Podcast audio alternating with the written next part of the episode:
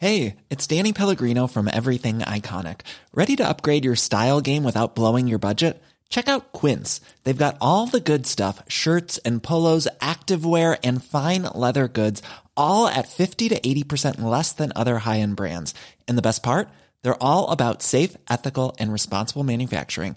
Get that luxury vibe without the luxury price tag. Hit up quince.com/upgrade for free shipping and 365-day returns on your next order. That's quince.com/upgrade. Oh my God, I should have pulled up that thing from the Mormon church about the little factories so that boys don't masturbate. Oh, that would have been great.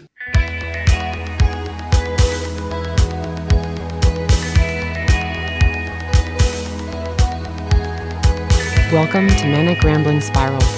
I am Heather B. Armstrong. And I am John R. Bray. Oh. Yeah, I think that sums it up actually pretty well. Hi, guys.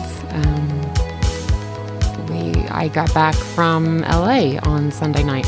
Late Sunday night. From a trip to see the inimitable James Blake. Well, that was specifically why you went, was for that show? Yeah. Okay. He that's the closest, basically. He's coming to Utah. And he's the one artist that I haven't ever seen live that I want to see. Like, he's at the top of my list. Like, if I want to go to a live show ever to see someone, he's it. And that was the closest he was coming. And so we looked at the calendar, and this was going to be basically the only weekend we could fit in before all of my book stuff begins. So we went to very, very, very, very sunny and warm LA. Still your favorite place? Oh man, it's the smell of the flowers and the heat and the sun, and it was perfect weather, and it's just, oh my God, it was it almost hurt, you know? It was so good, it was bad. It's like, oh my God, why did I have to move away from this place? No, it was lovely. It was absolutely lovely, and the concert was just breathtaking and stunning, and he was everything and more. Have you ever seen him live? I have not. I love his music, but I've never seen him live.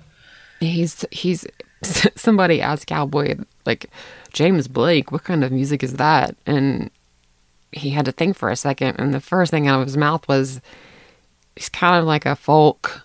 And I was like, what? Stop talking. Like... Stop there. That's how he classified James Blake? Yeah.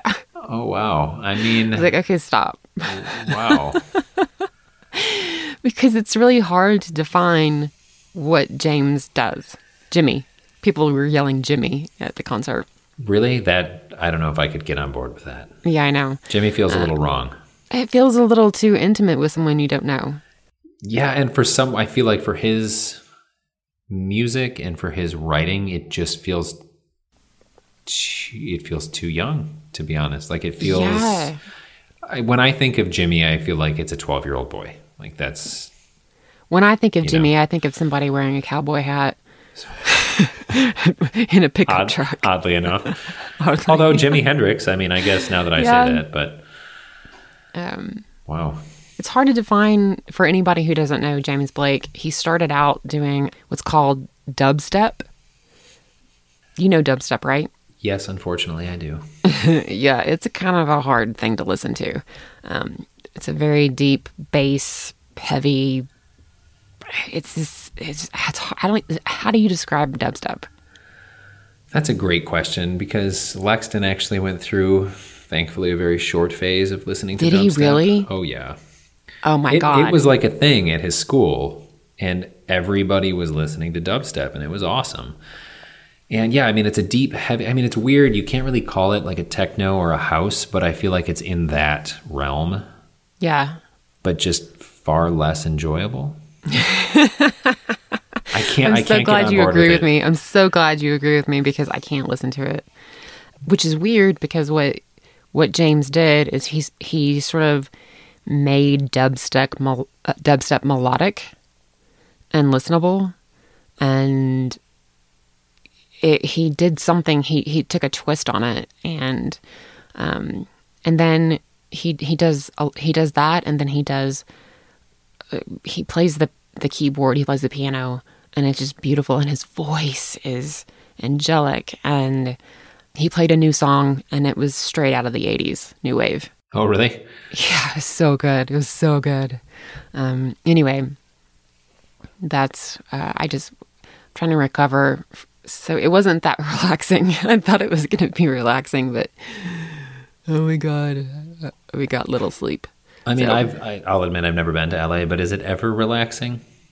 Everyone I've ever known who goes there it's nonstop. It's nonstop. Okay. And the traffic is, it's all the time. Right. And it's unrelenting, and we were up until like 2:00 every morning, and so. And now I know that it was just the two of you that went, but did you meet up with old friends, or how was the? We met up with, his very good friend, and I didn't want to like jam pack in too many like lunches or breakfast with anybody, so I just took him to a couple of my favorite restaurants and showed him my old neighborhood, and it was good. Looked for houses. Oh God. You think you'll ever end up back there? Yeah. Yep. When both Lita and Marlo are grown and gone, or before that? Yeah. Probably when they're gone, or I could ask Marlo if she wants to go to that's the thing. Schools are pretty bad in LA, so you got to work on that. Yeah. But what did you do this weekend? What did I do this weekend? I went to a 5-year anniversary party at a brewery and drank entirely too much beer without eating food. Oh, no. And have no regrets about it, honestly, at all.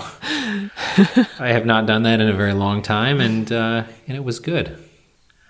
Good. It was weird because Lexton was with me this weekend, but he wasn't. He slept over at a friend's house on Friday, and by the time he got home on Saturday, I was already gone. And then he called me. He had kept calling when I was at this thing, so I left a little bit early and came home. And it turns out the only reason he was calling is so I could bring him to another friend's house, so he could just be there. He wasn't there overnight, but he was there late into the night, and so I brought him there, and then I went back out. And it awesome. Was, yeah, it was weird to be that. It was weird to be that independent, knowing that he was still with me for the weekend. Like, he's just doing his own thing, and it's been great. Yeah. And weird. Great and weird. It's, when they strike, somebody asked me yesterday, I went grocery shopping because it had been a long time and we had nothing to eat. And so it was one of those trips to the grocery store where I bought like 4, conveyor belts full of food. And the woman was like, wow. When was the last time you went to the grocery store? She actually asked that? Yeah. Oh, man. I said, my kids are starving. There's no bread. There's no cereal. There's no milk. And she's like, can your kids fix their own stuff? And I was like, you know what? Yeah, they can. And that's amazing. Oh, man. Yeah. They can pour their own cereal and milk and put the bowl away. I mean, they can fix their own stuff if therere's stuff to fix. It's exactly. Kind of hard when there's no food, but. Oh, my God. Yeah. So, yeah. Those conversations always bother me, though. They always bother you? Yeah, because I feel like. It's not even necessarily that it's small talk, but it's like when you go get takeout and you get takeout for just you and there's like 9 sets of flatware in there. Like, just let me live my life. Yeah, so I have 4 conveyor belts full of food. Maybe I was just here yesterday. So what? It doesn't matter. Don't judge me. Yeah. Just let me buy what I need to buy. My kids are not locked up in their rooms starving to death yet. Yeah, right. A couple more days, probably. So what did the kids do? The kids were with their father. Ah. And cowboys were with their mom? Yeah. Okay. And he actually has a daughter who lives in New York. And his younger daughter had spring break last week, and she went to visit her sister in New York. So she was there throughout the weekend. Oh, that's nice. Yeah. Wow. And so his son was with his mother. So both of our kids were occupied. And yeah, so John is in town because the girls... This week is a bit of a clusterfuck. Yeah, how so?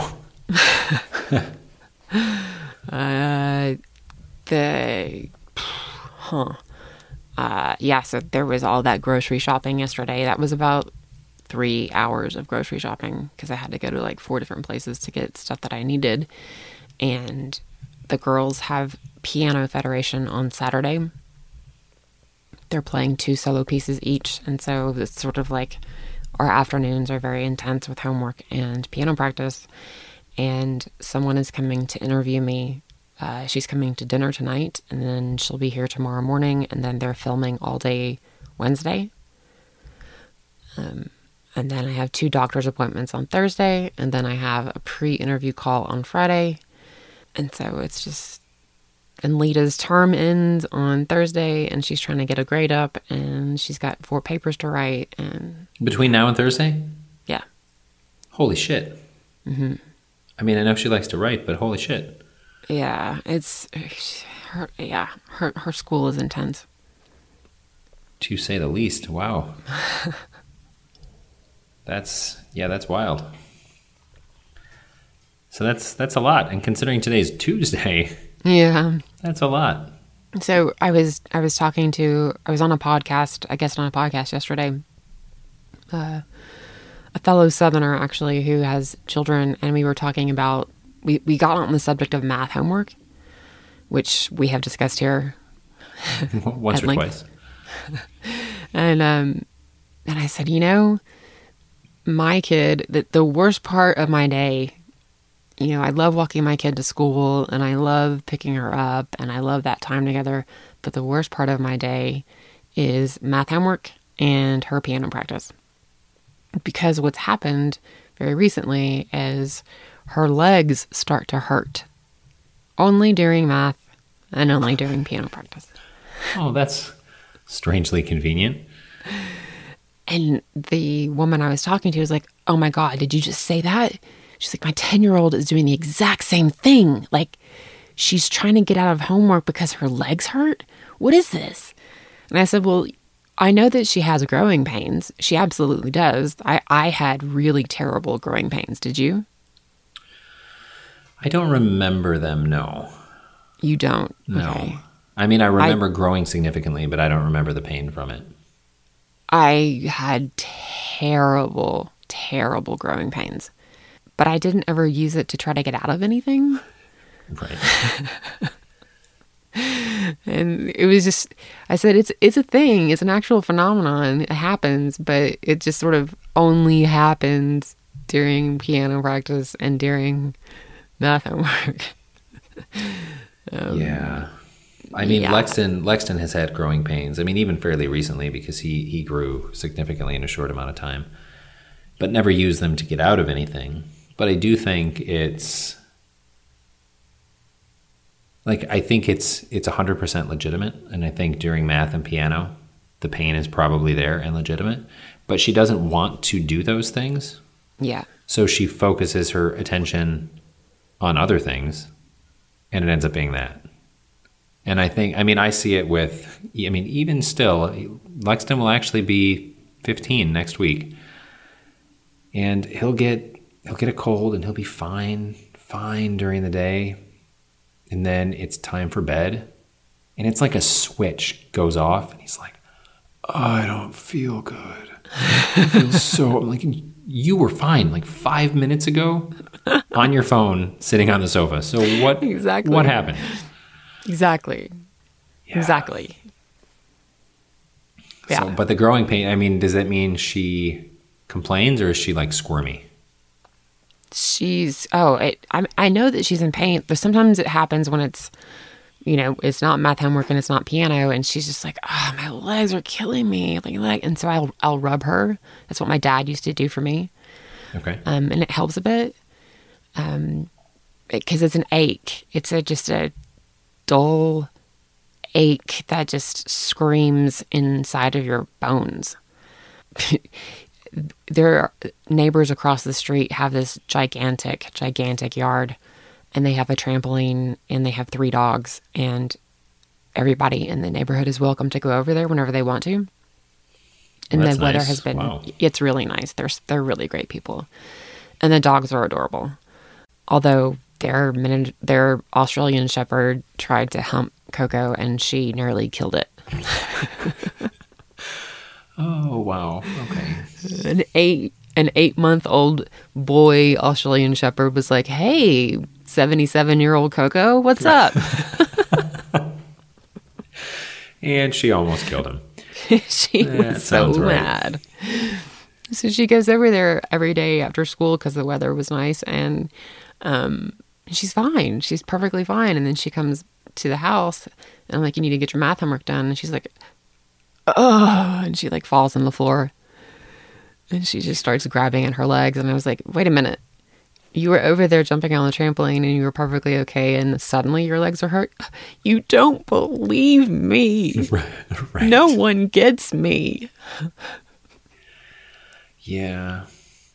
It's so hard because it's like teething. Like, I never diminish the pain of that. It's just, you don't get to pick. You don't get to pick when it hurts, when it always hurts. Like, come on now. Right? Especially something like physical that would make sense to hurt her legs. Like, you can't be on a trampoline and enduring that pain and then not be able to sit still. Exactly. But I'm glad I don't remember that. Just like I'm glad whenever I see a kid like screaming and the parents say it's because they're teething, I'm like, scream. Just scream. I can't even fathom like something breaking through the skin in my mouth. So go ahead and scream. Like, that's what I would do. I know it. Well, and then I had to... she calmed down, and then I was like, okay, so you're done with the math. We got through the math homework, and then I was like, okay, you have to go practice your pieces. And she just, she sat down and she said, you're going to be mad at me for saying this. I know you are. And I was like, okay. And she said, you don't believe me when I want to go get a drink of water, or I have to go wash my hands, or my legs hurt while I'm playing those notes. And I was like, okay. She says, like, are you going to believe me? And I was like, yeah, I'll believe you. So she sat down at the piano and she started to play one of the pieces, and it's really hard. And she was just clobbering it. It was so bad. And she did the whole Sesame Street Muppet thing where she like banged her head on the keys. Does she really? Oh, yeah. Oh, yeah. I mean, I'm sure it's less awesome from your perspective, but that's pretty awesome. Yeah, it's she hates being bad at things. It's a character trait that she unfortunately got from me. I get it. I get why she is so mad. She knows the song. She's just, what she wants to do is get through it and be over. And in doing that, she's messing up. And she played through it like 4 or 5 times, and she never got even close to coming like anywhere near what the song is supposed to sound like. So I sat her down and I looked at her, and I've had this exact same conversation with Lita at about the same age. And I said, listen to me, you're rushing, you're trying to get through it, and you have 5 days, and this is up to you now. There's nothing I can do. There's nothing your piano teacher can do. This is up to you. So you have to think about this. You're going to be sitting in front of 3 judges on Saturday, and you have to play this piano piece. So how are you going to feel if you're not prepared? So you need to think about that. And then I want you to go sit down at the piano and play through that again. And she looked at me and she nodded. and she sort of like absorbed that, and then she went back to play it, and she played it perfectly. Interesting. Mm-hmm. And then did she go wash her hands and get a drink? Yes. Yeah. Washing her hands. That's probably my favorite, honestly. She said, you guys don't understand that I really do. Like, washing my hands helps me. I mean, I guess if it works, I just don't understand. Yeah. There's, like, no logic there. No. And I know people have told me that I should let her quit and that I'm making her miserable by making her doing this, but she's actually far more ahead than Lita was at this age. And it has gotten better. Yes. Right? Okay. Because I know it was quite rocky like a year or two ago. Yeah. But she's really, really good. And it's a great skill to have. The music theory is amazing for your brain. So, yeah. So no regret? It sucks, man. It is awful. I hate it, right? I hate it because I have to like push her to do it and like endure the falling over and the head banging and like throwing herself on the floor still at 9 years old, right? Because she just hates missing a note. Okay, but when she plays through perfect, mm-hmm. What is she just really casual about it, or is she super excited? What does she do? She's super excited, and she loves it. And this is, oh my God, who is she with? She spent the night with a friend, and they went to DI, which is like the Utah Goodwill. Okay. And they had a piano at this DI, and she's... My friend sent me a video. She sat down... and she played one of the solo pieces that she played last year at Federation. Just in the store? Yes. And she's sitting there, and she's not even looking at her hands, and she's just looking around casually like, yep, no big deal. I can play this song. What's up, everybody? And I was like, motherfucker. Oh, my God. Motherfucker. Oh, man. So clearly she doesn't hate it. She just dislikes not being perfect immediately. Yeah. That's exactly it. That is you. Well, yeah. So, you know. Oh, man. Yeah. Like the cake that I tried to make last week, I felt like a complete failure. And when was the last time you made a cake? I did forget to ask you that, I think. I don't remember the last time I made a cake. I mean, years. Decades. Oh. Yeah. Okay. I knew it had been a while, but that's, mm-hmm. I don't know. I think the fact that it came out edible then. Yeah, it was delicious. It just wouldn't come out of the pan. Yeah. Right. Oh, man. But the gift of music is, I mean, I know so many people who are adults who played something as a kid, mm-hmm. and quit and wish they hadn't. Right. I mean, I'm in that category. Like, I wish that I had stuck with it. I don't know anyone who stuck with it that is, like, angry that they now know how to play the piano or play the guitar or play drums or whatever. Right. So she'll enjoy it one way or the other. One way or the other. Yeah. I mean... she damn well better. She can go be in a band, you know. She can go play keyboards in a band. That's right. She's got the style for that. She totally... Yes. Yes, absolutely. Yeah, she could rock the band, I think. Yeah. She did her oral report on Harajuku Girls. That was the last oral report of the year, thank God. Oh, the last one. Oh, wow. Yes. There was one every single month, and this was the last one. And she dressed up as a Harajuku girl and talked about where it came from and the history of it and the different styles of Harajuku, and she was adorable, and she got 100%. The teacher loved it. Yeah. Very nice. And I know I saw you post about that, and you were kind of aware that it was possibly towing a line. Yes. It seems like it went well. It went well, yes. The intention was really good, obviously, so. So there's like the line. I mean, people were like, what line are you talking about? And it's the line of appreciation versus appropriation. I did a lot of research about, I played the Harajuku Girl song from Gwen Stefani. Okay. And she's been widely criticized for appropriating that culture and fashion for her economic gain. And she had backup dancers, Japanese backup dancers dressed. Yeah, it was problematic. That's the word I would use.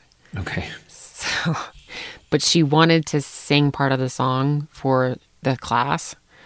And I was like, okay, it is like, we'll just play this part where she talks about her appreciation for Harajuku Girls. And so she sang that part of the song. Oh, gotcha. Yeah. And I feel like she genuinely enjoys it. And yeah, you were aware. And I think that awareness alone in most situations kind of prevents it from crossing that line.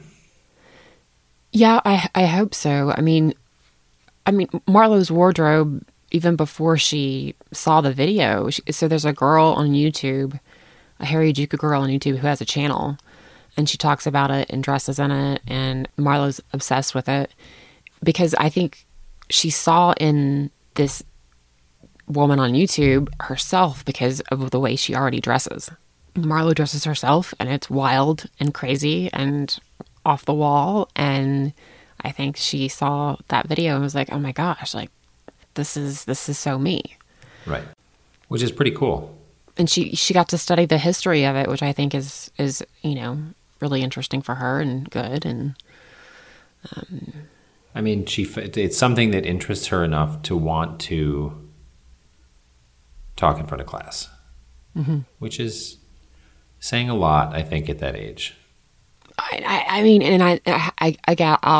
give the teacher so much credit for her approach to this, because Lita's fourth grade teacher had a completely different approach, and Lita had to do like oral reports on like the different like plant life in Utah. And, oh God, like assigned topics? Yeah, like and like pioneers in Utah, and it just like these really dry, awful, sucky things. This teacher was like, listen, you know, they already have so much work to do, and we have to do these oral reports. Do it on something that brings you joy, always. And, you know, kids are talking about... Did I tell you that one kid did his entire oral report on all of the different versions of Zelda? No, but I would have loved to have seen that. Holy shit. Really? Did you play that? Yeah. Was it really good? Oh, he's amazing. He's a brilliant little kid, and I did not know that there were that many versions. Oh, there's tons, yeah. Oh, yeah, and he talked about each version and what was in each version and like why they were different, and it was just all the parents were in the back like trying not to laugh because it's like it's an oral report on the game of Zelda. That is awesome. Yeah, it was great. It was awesome. Oh, man. And I think I feel like public speaking and speech in general is really underemphasized, mm-hmm. but incredibly important. I mean, just like regardless of what your major is, I think people should be able to write. Yes. And I think being able to speak is the same thing. But when you're kind of confined to certain things, I think it kind of immediately weeds people out, just because maybe they really want to do it, but they're not interested in the subject. Right. Like I had a teacher in high school, and he would give like general parameters, but then give you free rein within it, like for different assignments. And at one point we had to give it was long too, like a 10 to 12 minute sales pitch for something that no one would ever want to buy. And those were his only guidelines. There was all this. I tried to sell copper engravings of Abraham Lincoln. Are you serious? Yeah. So I framed a penny, and I had like a 10-minute sales pitch on this copper engraving. And it was fun because the assignment was open-ended enough to be interesting, but narrow enough that everyone was going to be kind of walking down that same road. That's a really great assignment. That's really ingenious. Yeah, and I think that kind of stuff helps. I mean, totally open-ended, especially I think at Marlowe's age, is awesome, because a lot of these kids haven't necessarily settled on like lifelong interests. Yeah. So it's kind of in the moment. Like all of these kids next year might not care about any of what they presented on, but right now it means a lot to them. And many of them haven't spoken in front of a large group of people. Right. And I think that is what they're trying to teach with this. That's the goal, is to get them used to that. And when Lita was doing it, it was like, why would she want to get up and talk about the different trees in fucking Utah? Like, and stand in front of a group of people and be frightened and, you know. Right. Yeah. And you can't, I know, I think it, though, it's even different because it's not just a group of people. It's a group of your peers. Yes. Which is even more terrifying. I mean, honestly, I think it's kind of terrifying even as an adult when it's a group of people that all know you. Uh-huh.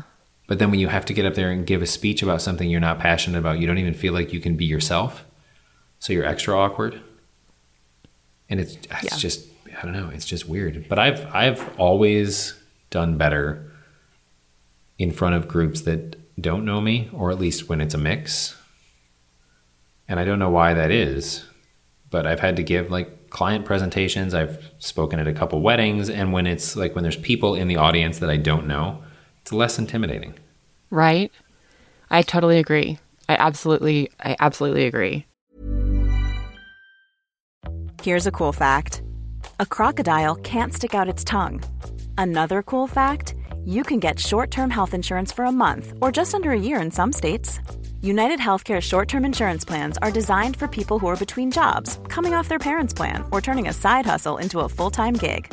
Underwritten by Golden Rule Insurance Company, they offer flexible, budget-friendly coverage with access to a nationwide network of doctors and hospitals. Get more cool facts about United Healthcare short-term plans at uh1.com. Hey, it's Ryan Reynolds, and I'm here with Keith, co-star of my upcoming film, If, only in theaters May 17th. Do you want to tell people the big news?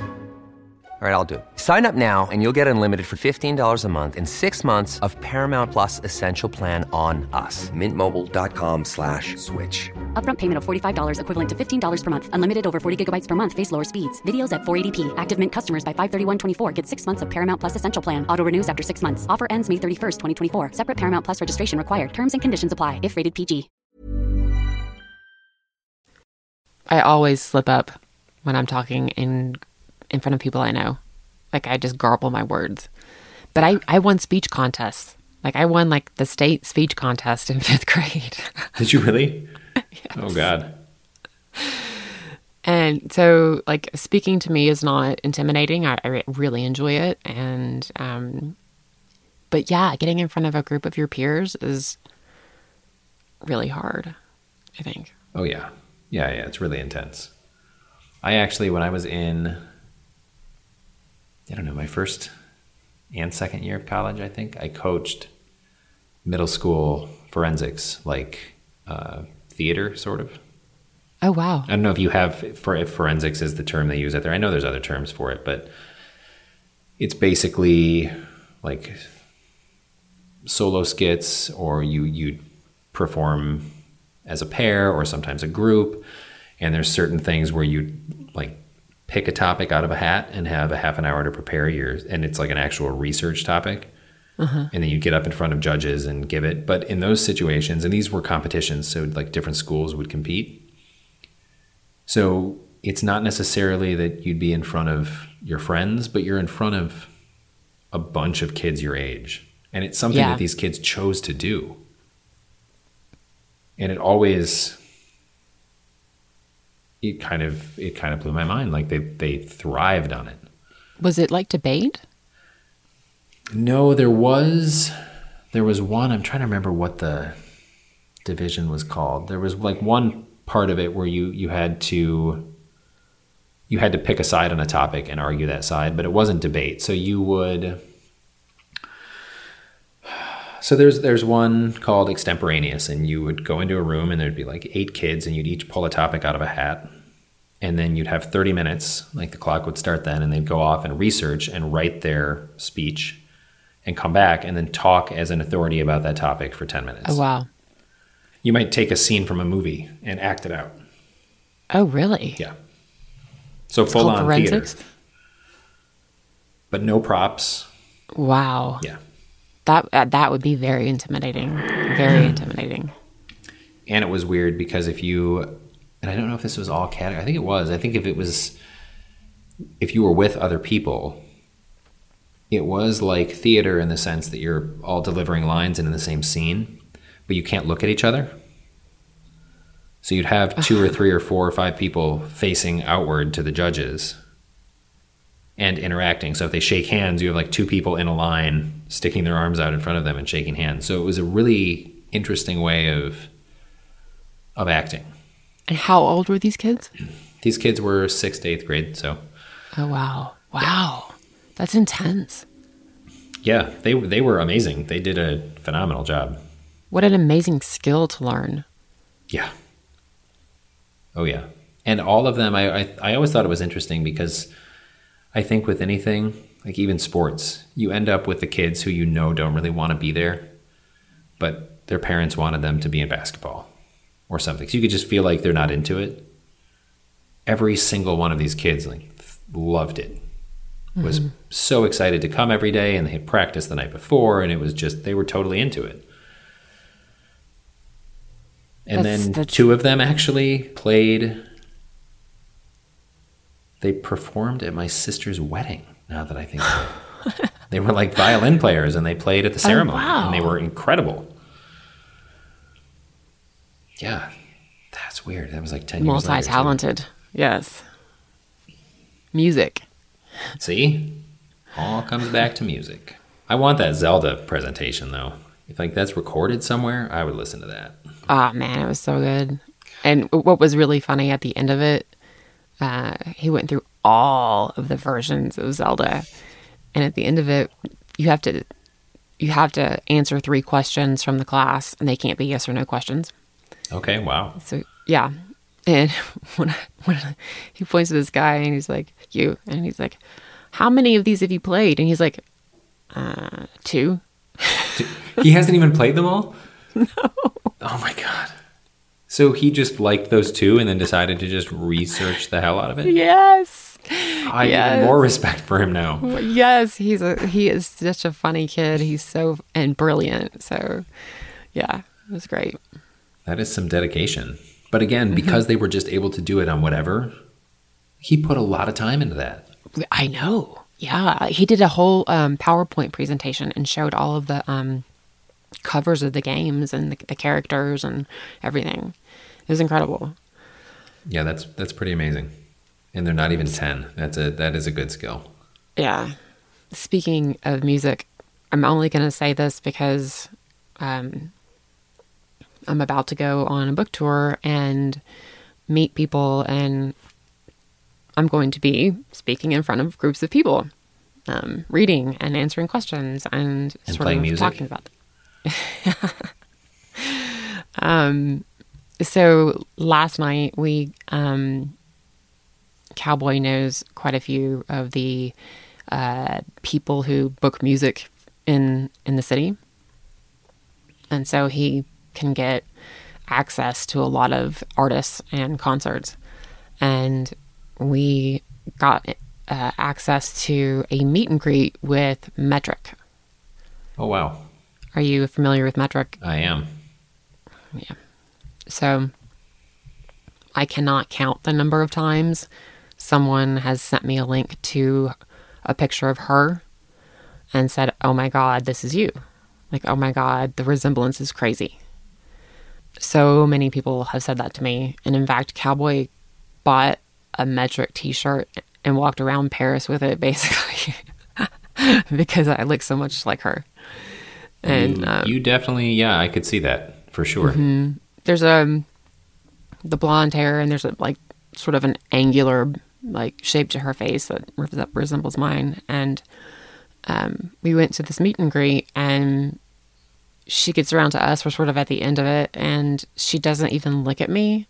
And I was like, and I mentioned to her, I was like, it's so amazing to meet you in person, because so many people have sent me links to pictures of you and said the resemblance was uncanny, and like it's incredible to stand here in front of you. And she didn't say anything to me. She didn't even look at me. Really? Yeah. And was she social with other people? I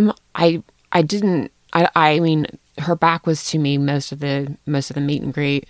She signed this little flyer that I had, and then she just walked away. And I was like, "That's why it's so weird. Like, why not even like? It's just so weird. It's like so disappointing."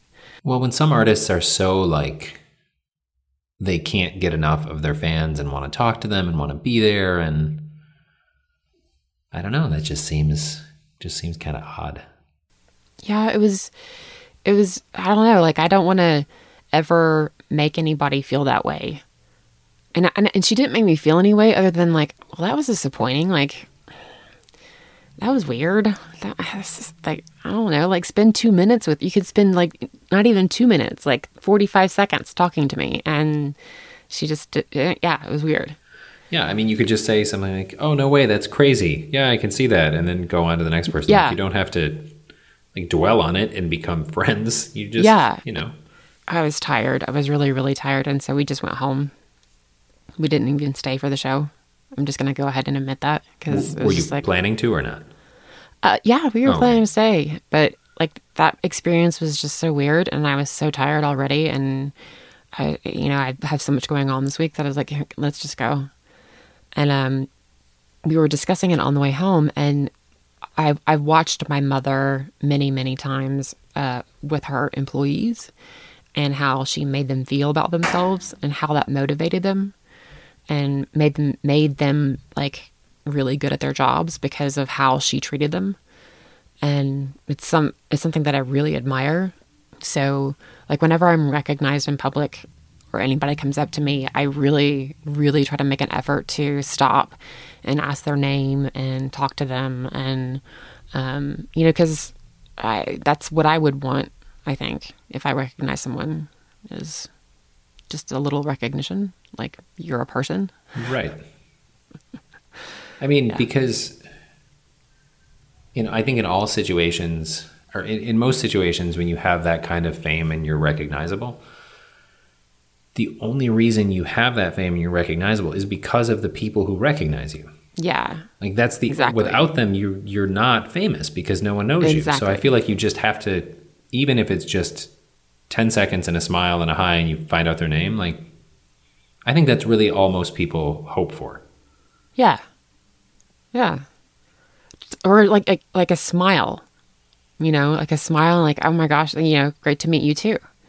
Like if recognizing someone and they smile at you and are happy that you recognize them, like that, there's something to that. Oh, definitely. Yeah. I think I've mentioned him before. There's a singer-songwriter out of Toronto. His name's Donovan Woods. And yes. He is the reason that I think at least probably the last 2 years that my top genre on Spotify has been pop folk, which I did not actually know was a genre. But his songwriting is incredible. And I've seen him a couple times. And I saw him, and then I want to say it was a good 6 months at least before I saw him again. And he always, every single show, comes out like into the crowd, talks to people, stands there for an hour, like really loves interacting. And I just went up and said, it was a great show, and said, oh, thanks. And he looked at me for a second. He's like, did you see me in Chicago, like in the spring? I said, yeah, I did. He's like, yeah, you look familiar. Oh my God. Which was just awesome. Like, he didn't have to say God. It. I don't know how he recognized me, but it was really cool. And the whole interaction was a minute or less. But he took the time, like, to make that connection. Yeah. That's cool. I like that. Okay, so have we talked about Yoke Lore? I don't think so. Okay, so Yoke Lore is this 29-year-old kid from... 29 years old, yeah. Yeah, from New York. And I actually thank him in my dedication of my book, or in my acknowledgments, because... a lot of his music was music that I played in Paris, and like a lot of his music is what I was listening to while I was writing the book. Okay. He is just brilliant. His songwriting ability is very unique, and he's just adorable. And come to find out, he's dating Kelly Oxford. Really? No yeah. shit. Yep. Oh wow. Mm-hmm. Yeah. Small world. Kelly Oxford came out on Instagram that she was dating him, and she sort of alluded to the fact that she said she slid into his DMs. That's what she said? So that works? I could just slide into the DMs of some women I'm interested in on Twitter and Instagram? Shit. God. Maybe, yeah. Yeah, and so I saw that she was dating him, and I actually sent her a message because she has a copy of my book, and I said, oh my God, Kelly, like, he is one of my favorite people in the world, and I thank him in my acknowledgments, and she was just like stunned, and she's like, he is truly the most amazing human being ever. He came a month ago, really, a little over a month ago, and I asked her, I was like, I know that this is probably. You can tell me no, but I would love to say hello to him and let him know that he's in my book. And she was like, no problem at all. And meet him here and he'll see you there. And so, yeah. So at the end of the show, there was just, and he's super popular here in Utah. And at the end of the show, there was like a line of like 45 people, right? And it's late, and I gotta get up and get my kids to school in the morning.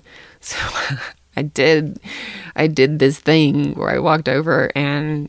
Oh my God, you dropped your own name and her name, didn't you? Well, what I did is I walked over to one of the people who is selling merchandise, and I said, can you go tell him that I'm a friend, that I'm a friend of Kelly Oxford? Yep, I did it. I totally did. And the merch person did it? The merch person went over to him, and I don't know what he said, and he immediately like looked at he finished with the one fan that he was talking to, and then he said to the next person, 1 second, give me 1 minute, and then he walked over to me and he hugged me.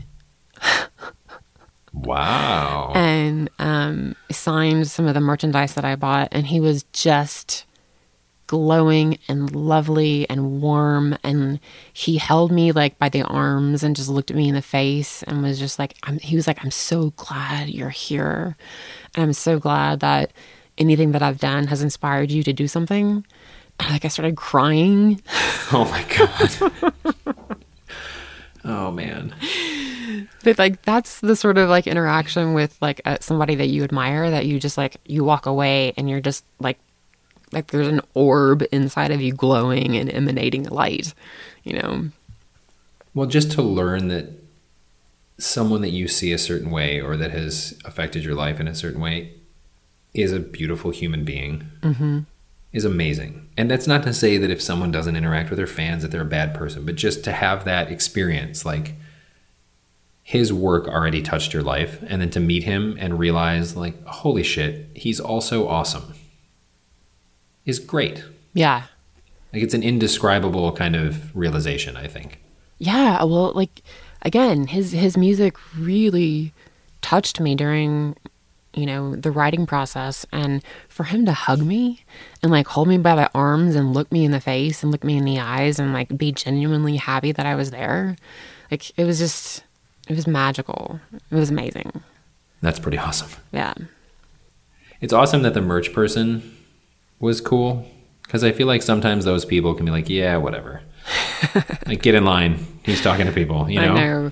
I know. I totally did pull the, you know, I skipped the line. I did.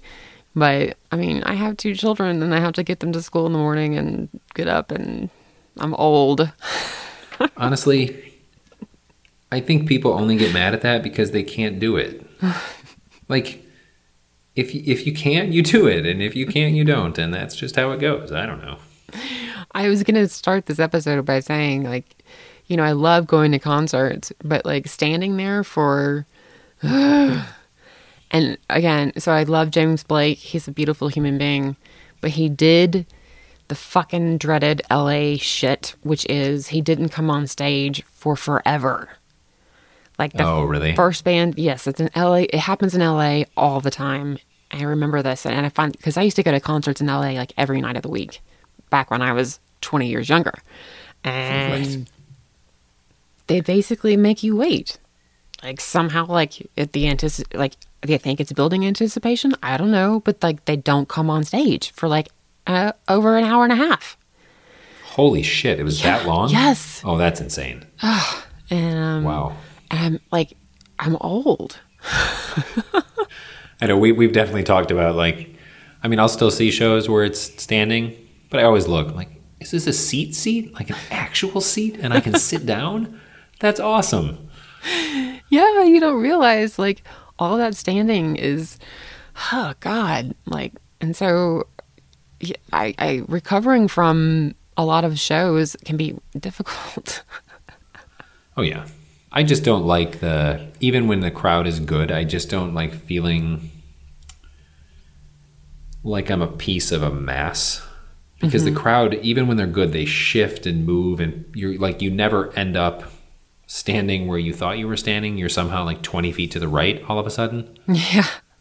And I don't like that. I don't like feeling all jostled, and which is, I realize, ridiculous, because that's also the best place to see a show. Right. Yeah, we were a part of the mass of people. What was great though is standing right next to us was a very large, seemingly athletic black man. Okay. Who sang every single word to every single song. Really? He was amazing. God. Yes. Oh, that's awesome. Just totally into it, lost in it. Yes, and just totally lost, and he was banging his head, and it was just so amazing. Yeah. That's pretty great. And those are the experiences that you don't get when you have a seat. Right. So it comes at a cost. But every time I end up doing it, I leave, and that's when I complain about my legs hurting. Damn it, I just stood for 4.5 hours.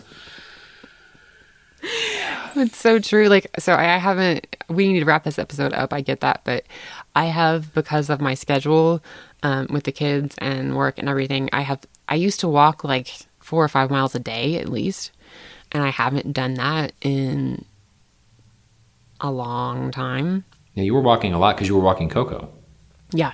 I mean, when we were in Paris and we went in England, we walked over 250 miles. Yep. Yeah.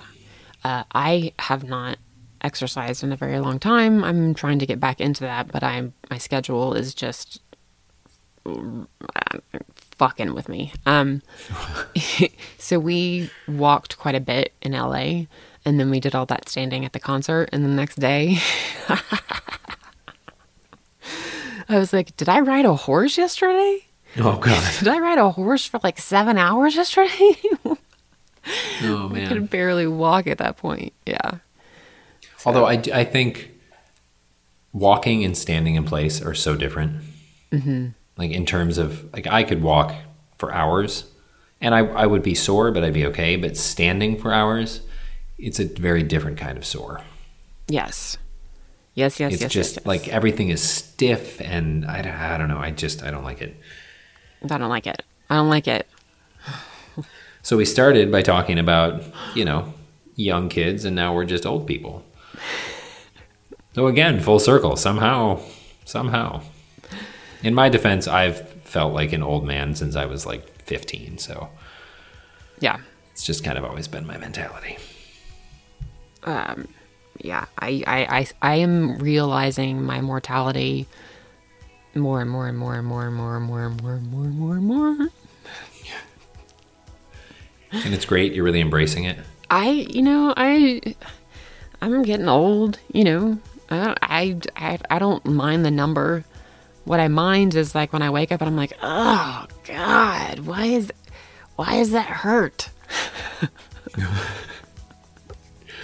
Yeah. Why does everything hurt? It's the unavoidable stuff. Yeah. Why does everything hurt? That's the part that I don't like. The mammograms. Yeah, I get that. Ugh, that I don't get. Yeah. But no, I got up. It was just, A few days ago, I got up from the sofa and I guess I grunted or something. And Lexton's like, are you okay? It's like, yeah, I just stood. That's all. That's just the standing noise as you age. And I'm sure it will just get louder and longer. Yeah. Yeah. Sad. Yeah. I mean, again, I pulled a muscle at the beginning of December, and I even did physical therapy for it. And now when the weather changes and it starts to rain or snow, it starts to hurt. And I'm like, have I really gotten to that point in my life where an injury starts to hurt when the weather changes? I think I am. Yeah. Wow. So you need a rocker for your front porch. I do. Just sit out. The rain's coming. Yeah. So I guess if you have any comments about James Blake or Metric or getting older or Zelda or oral reports, speaking in front of large groups of people. Yes, maybe some horror stories, since Heather has a lot of that coming up. Send us those horror stories. That'd be great. You can, as always, email us to stories@manicramblings.com, or you can find us on social media, Twitter, Facebook, and Instagram at Manic Ramblings, and of course, patreon.com/Manic Ramblings. Yes. And until next time, if someone walks up to you and says, hey, are you so-and-so? Maybe smile and smile. Yeah, maybe just that general life rule of don't be a dick.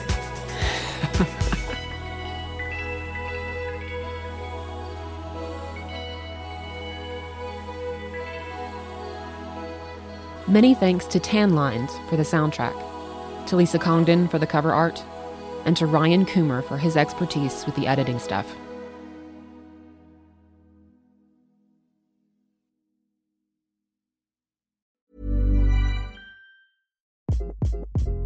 Hi, this is Craig Robinson from Ways to Win, and support for this podcast comes from Invesco QQQ, the official ETF of the NCAA. The future isn't scary. Not realizing its potential, however, could be. Just like on the recruiting trail, I've seen potential come in many forms as a coach. Learn more at Invesco.com/QQQ. Let's rethink possibility. Invesco Distributors, Inc.